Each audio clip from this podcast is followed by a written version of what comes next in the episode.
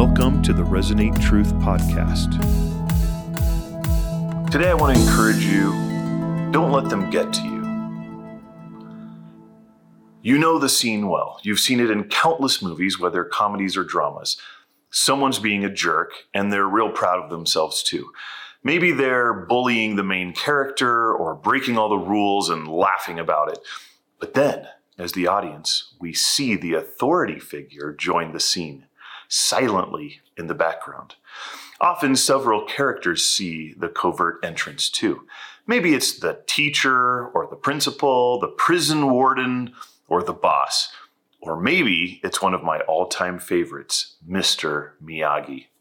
It's Halloween night in the 1984 classic movie Karate Kid. The rich, mean karate jerks dressed in skeleton outfits have surrounded Daniel. They have him up against a fence and they're proceeding to beat the tar out of him. And their vengeful leader, Johnny, refuses to stop even when his own thug says, Daniel's had enough. Instead, he yells out the mantra the evil Cobra Kai dojo has taught him an enemy deserves no mercy.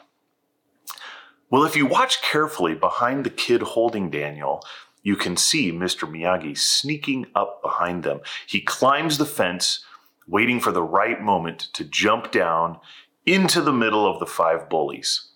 He crushes them one by one, effortlessly, leaving them rolling around, moaning on the ground in pain. We love these scenes because in movies and books, we love justice. We hate it when the bad guys are getting away with it. The recent invasion of Ukraine by Russia makes me feel like a helpless bystander. But this sense of trapped injustice is especially true when it's our life and our injustice. And it looks like the people abusing the systems and other people like us are laughing as they get away with it. They get to us and we get angry, stressed, and we consider sinning ourselves so that we can set things straight. Well, praise God for Psalm 37, where David has us take a few deep breaths and count to 10. Then he tells us to shift our focus and our camera angle. There, silently watching behind the person doing evil, up on the fence, as it were, is the Lord God Almighty.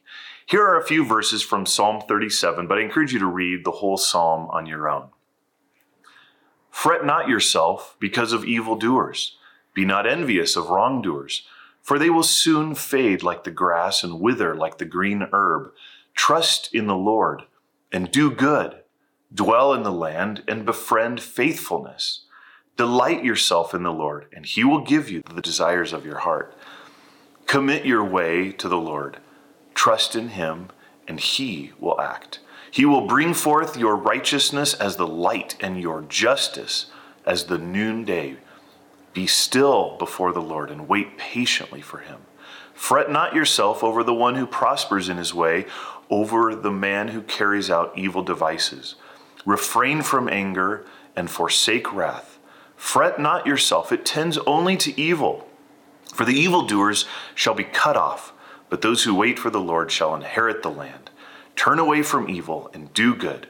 So shall you dwell forever. For the Lord loves justice. He will not forsake his saints. They are preserved forever. But the children of the wicked shall be cut off. The righteous shall inherit the land and dwell upon it forever. Isn't that great?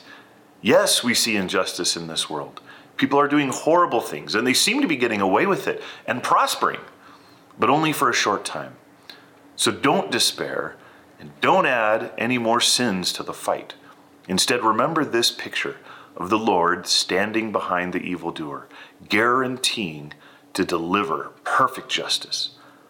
Lastly, let's remember that you and I are not innocent bystanders. We're often the thugs, selfish, insensitive, and at times brutal to others around us. So give thanks to God that when He stands watching behind you, the heavy justice you deserve falls on Jesus, upholding his righteousness and sparing.